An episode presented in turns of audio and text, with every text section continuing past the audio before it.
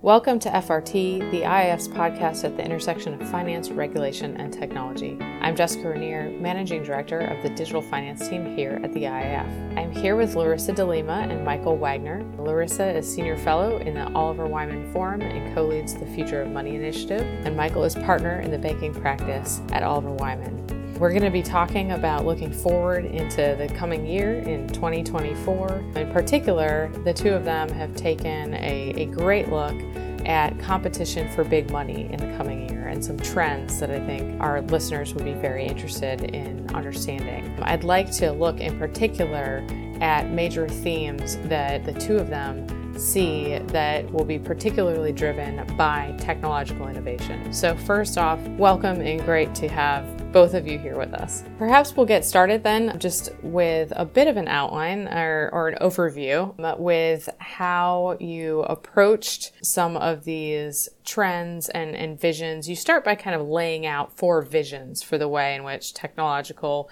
and, and policy developments may transform the business of high value flows and the kind of potential paths that the market might take, various visions from there, as well as ways in which companies or other market participants might react to those scenarios. Could you lay out kind of what those visions were and, and talk us through a little bit of those scenarios as you look at 2024? So, a guiding motivation for this work is that the future is often much more of a blank slate than people imagine. There's this tendency to see the future as simply an extension of the present, and more specifically, the present as imagined from the corner of the world um, that you live in. When in reality, the world is much more dynamic, and we really believe that it's too early to say how the future of tokenization and digital money is going to play out. So, what we do in this report is we present four different ways the future could evolve and how we might get there to really help people imagine this diversity of futures that are possible. To go through them, the first one, we imagine banks successfully evolving. So they would continue to be central to financial services, a similar market structure as exists today, but with modernized technology. That's not to say that it'd be the death of competition, but it would likely be between banks, between bank consortia. Next, our second paradigm imagines banks aren't able to adapt and win the race, and there's a proliferation of new networks. And non bank players are the ones that provide value across the networks and help connect the dots. We call these new players digital intermediaries, as this connectivity is likely going to be heavily tech driven and likely to come from digital natives that builds and gains scale and command market power, creating potentially new walled gardens. On the other hand, if you have technical interoperability and a degree of openness across these new networks, you may see a more revolutionary or transformative scenario. We call this one the rise of universal networks. The winning business model here are going to be much more tech based. It's going to be peer to pool to peer, more protocol driven intermediation, a lot more innovation, but potentially also more complexity, interconnectivity, and its own challenges. Finally, there's a scenario that imagines a greater role for the sovereign. Now, a lot of people see central bank digital currencies and imagine that every central bank wants to change the way that the public private partnership works today, but we don't really see that in our conversations with central banks. However, it may still be that central bank money plays a much greater role, either because A, there's it'll be an unintended consequence of success and the success leads to a change in political demand, or it's also possible that a crisis uh, comes along and changes um, the dynamics that we see. So, all in all, four different extreme scenarios. The future may be a combination of those four across markets and across geographies. But what's most important is that people see that there's very different potential futures that are possible.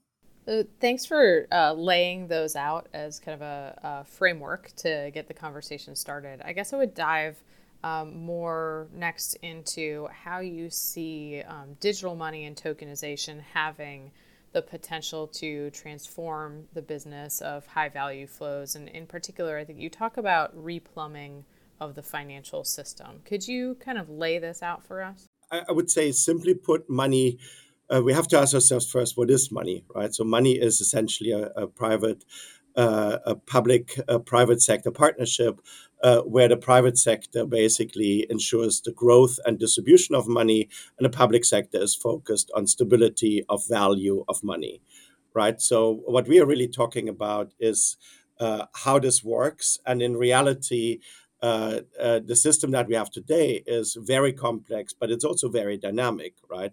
Because over the last uh, 50 years, what's really happened is um, uh, we've centralized um, uh, transactions and, and value exchange, right, in central entities such like CCPs, which will which have made financial transactions more efficient, both from a risk and from a cost uh, perspective, right? But it's also concentrated risks. And uh, post the financial crisis of uh, 2008, 2009, uh, supervisors really have concentrated flows more within those central entities, but also have become more aware of the risks in those central entities.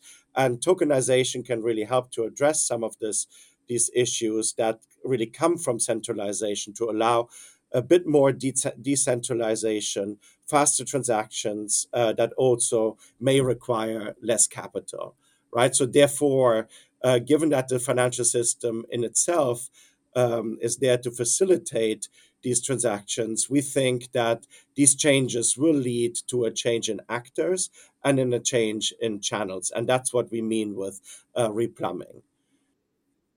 I think on the evolution of finance, it's really um, the complexity is, re- is uh, that, that we see today is really almost a byproduct of the technology we are using right? So we are using message based systems and uh, you know for centuries we've done that by actually transferring physical currencies or digital did, did, uh, uh, uh, digital representations of those physical uh, currencies, and we needed trusted intermediaries that facilitate uh, uh, uh, this um, transfer, right? So that's why we have banks, that's why we have uh, exchanges and so forth, because they really are uh, facilitating this value transfer. Now, tokenization is the next step in that evolution. It unifies the movement of value and information, right, in one a single piece of, uh, uh, of, of a transaction. So this unification really allows um, uh, us to replace some of the actors, not all of them, right, with uh, a trusted network. So we are moving from trusted intermediaries only to trusted networks, but it's important uh, that those networks can be trusted right? But also, this network effect is the most challenging factor in the whole equation, right? How do you create networks that are trusted and can therefore facilitate this next evolution in finance? And therefore, that's kind of why we've uh, formulated those four scenarios, because whilst it's clear that it can be done, how it would be done and how these networks would be formed is still a big question to us fascinating. So as you see uh, and, and, think through that evolution of finance, historically we're really talking about going from a physical manifestation and, and transactions to electronic, kind of focus on, on transactions and activity, and, and now we're talking tokenized. So moving through those those steps as, as you lay out quite well actually in, in the discussion in the report. If we go back to banks for a minute and banks having kind of long dominated this space, but the potential that, that tokenization will accelerate things along some of the trends that, that you just laid out and, and discussed, and how, how this might challenge bank business models. How do you see that? How, how have they challenged the, the business models more directly, if you could uh, connect those dots for us? Yeah, to start things off, I think something that helps really build the intuition for how tokenization can be transformative is to think about tokenization not as being revolutionary, but as being an accelerant of existing trends that have already impacted the banking sector in the last few decades. So, to talk about three of those trends, the first is increased competition in the forms of money. So, it's not a surprise to anyone who lives and breathes in the banking sector that there's been a lot of movement of flow from deposits to money market funds. But in some ways, it's been advantageous by technology in that money market funds are a store of value, but they can't really be used directly for payments. driven by a series of constraints, including operational constraints.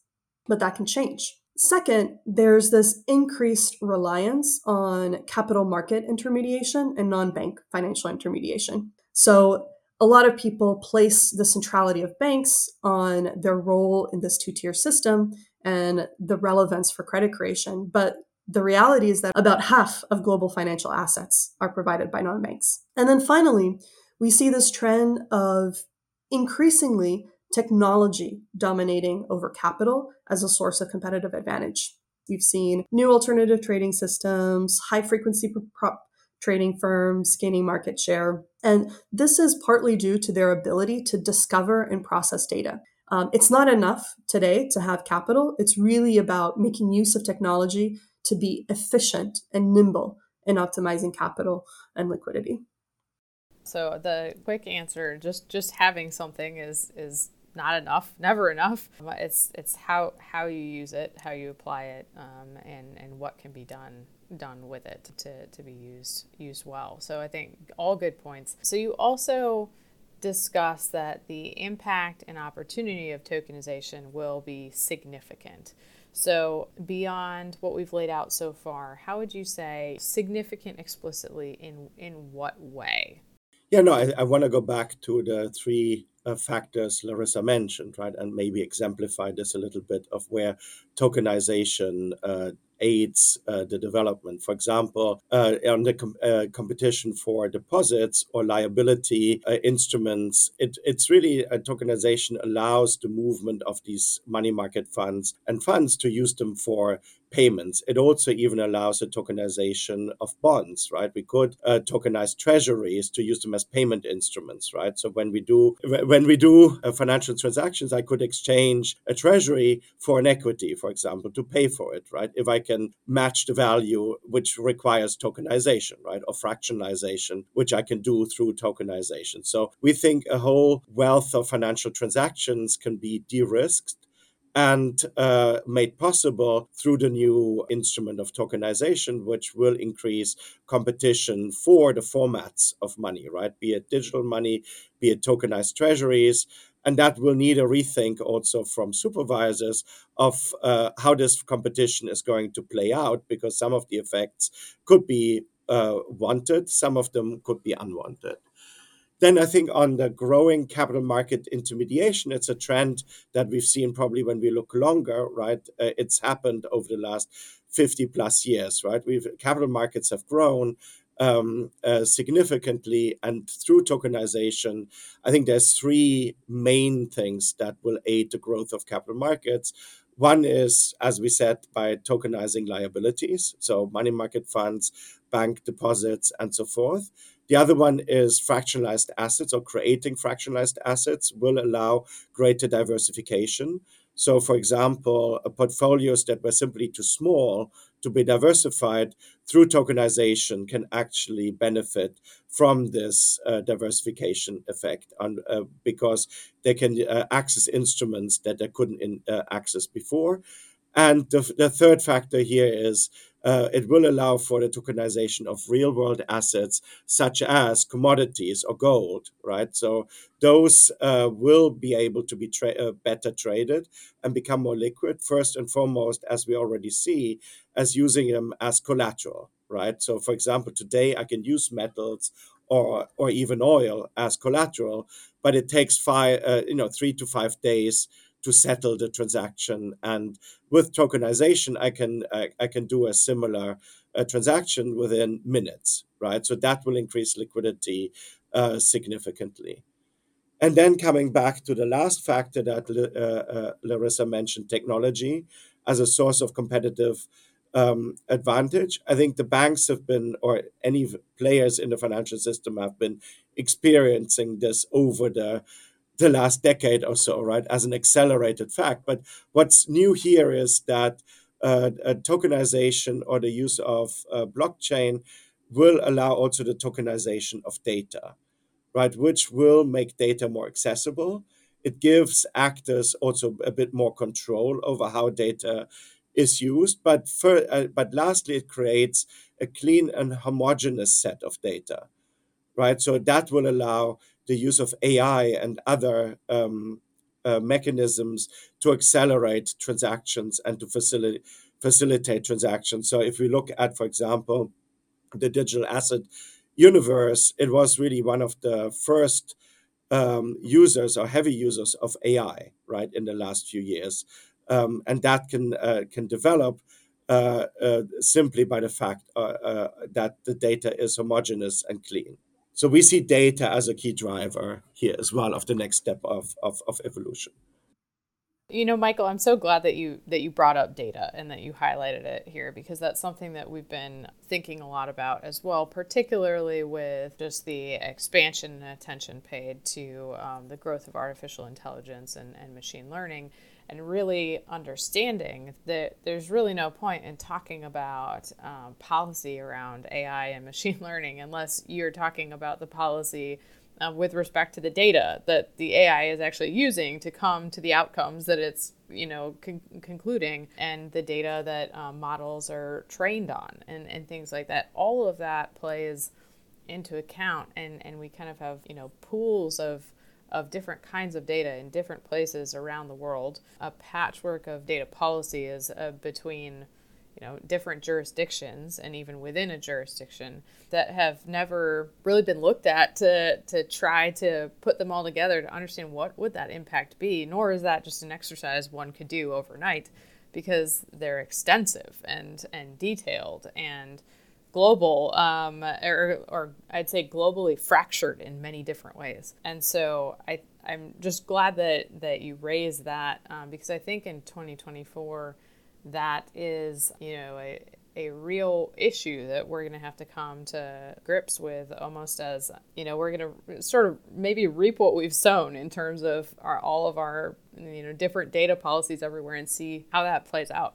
Yeah, and I think that's also because data today lives in silos, right? As as as we said, we exchange information through messages and then it goes back into each silos and these networks that dlt based uh, infrastructures allow actually force uh, uh you know uh, uh, force participants to use the same format right so these data format differences that exist today which are major barriers to kind of some of these developments uh, can change, right, with this new technology. But obviously, as you said, it's very important to make sure that the data that you use is authorized for the right purposes, that the right people have access to it.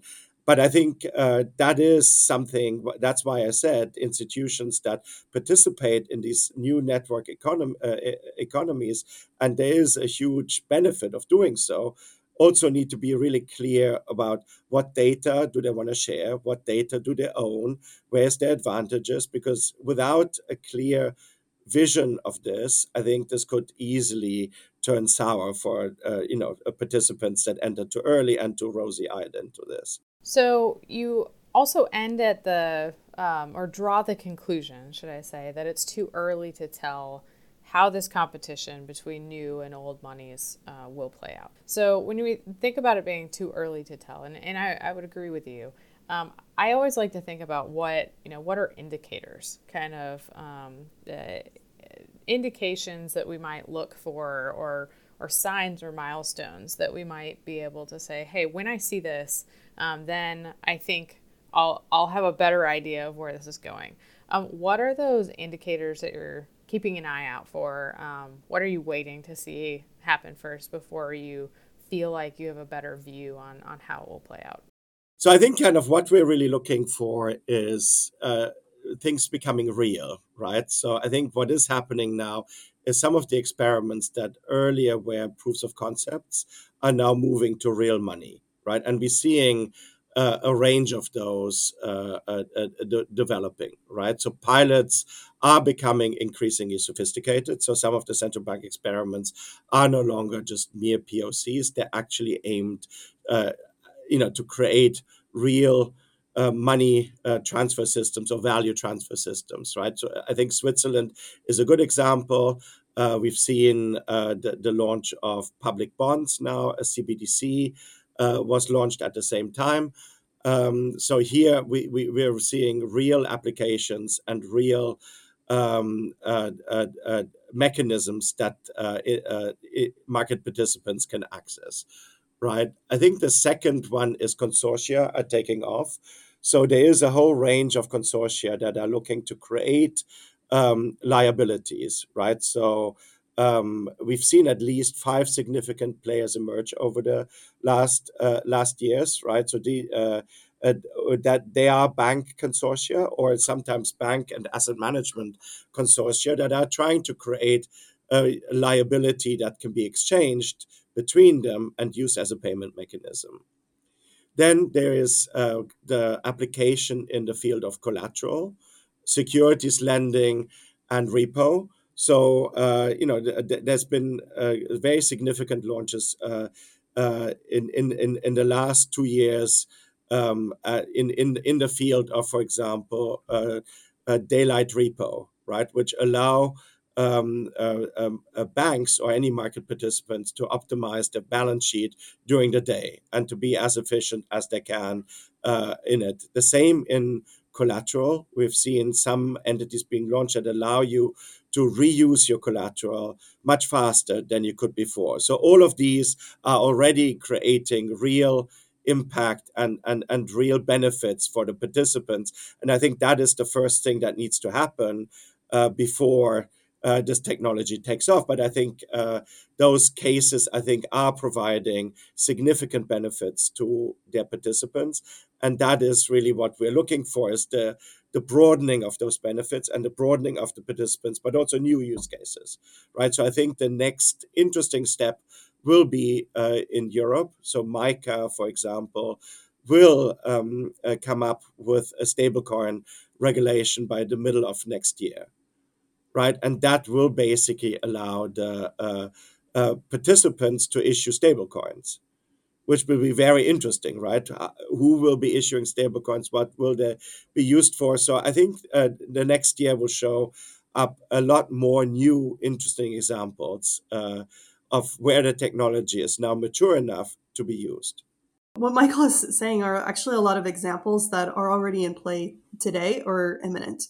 Um, and what we know about the digital world is that it's characterized by a rapid ability to scale. So people may look at these examples and think like, oh, they're all very small today. Um, they're in the order of maybe a couple billion, but the potential for the market is to reach the order of magnitude in the trillions by end of the decade. Although estimates may vary, they're all in that order, about that order of magnitude.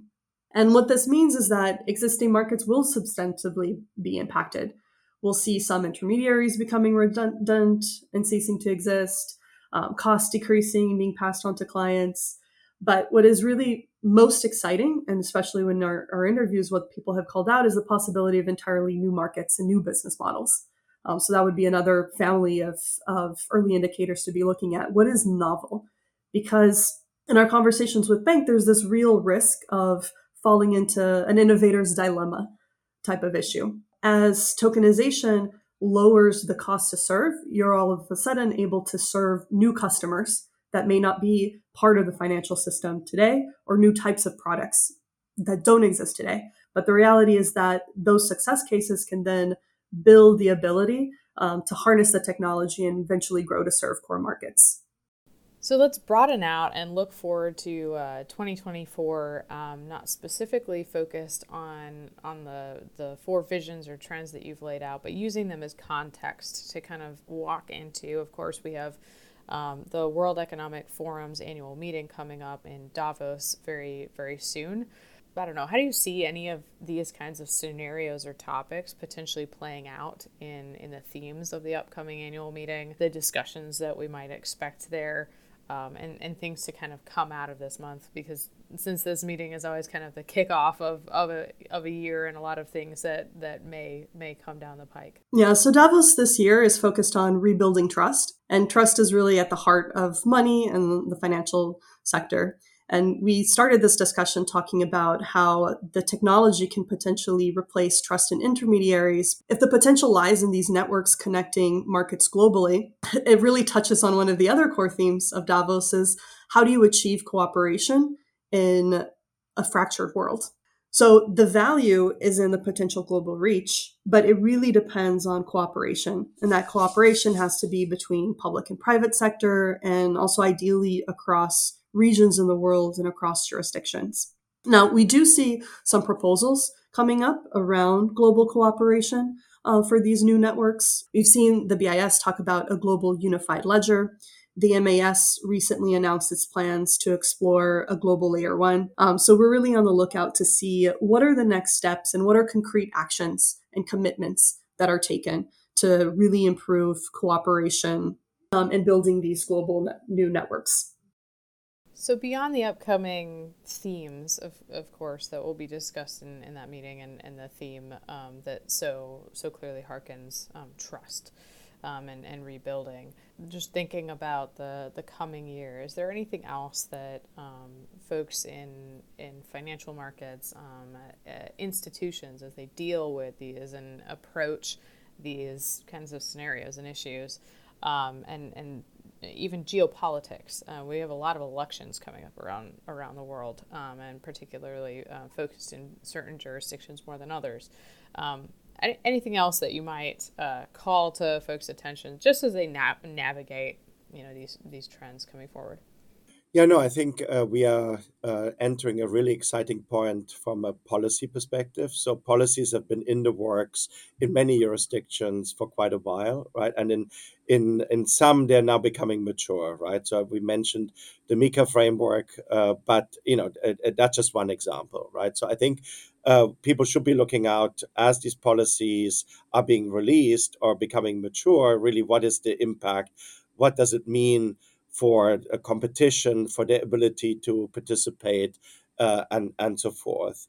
Um, we mentioned the stablecoin rule, right? That that will be a real uh, example, right? So here, people already should be having a view, right? They should already have pro- projects in the pipeline to participate to be ready, right? So we've seen some announcements, but there've been very few, right? Um, but it, it, it is interesting that that it will be a real test uh, in in terms of the um, policies becoming real. And then we've seen probably four jurisdictions. You know, we want to highlight four.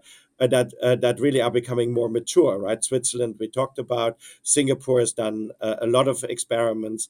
Hong Kong and Brazil, they now all all have CBDC and uh, uh, uh, Uh, uh, uh, experiments that are becoming mature and, and will be launched, or actually in some cases have been launched. So that will be very interesting uh, and important, even if you're not active in those jurisdictions, to see what the implications are and to see how the market participants are reacting and positioning. But, and as you mentioned, elections, some jurisdictions won't see clarity. So here, I think the US presidential election will have uh, an impact. And I don't think anybody will be much focused on clarity in digital assets uh, in in the United States over over the, over the coming uh, year. But hopefully uh, that that will follow soon.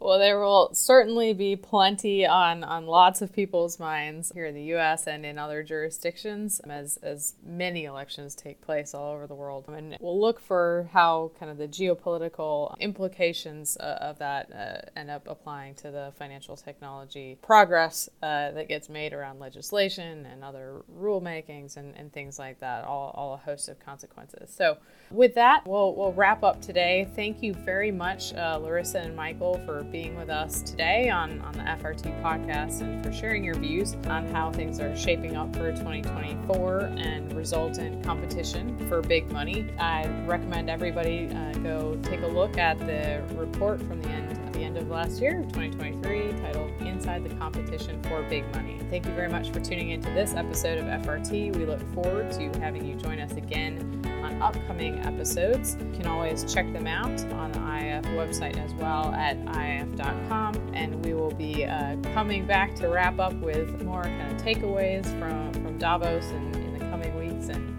share them with you there.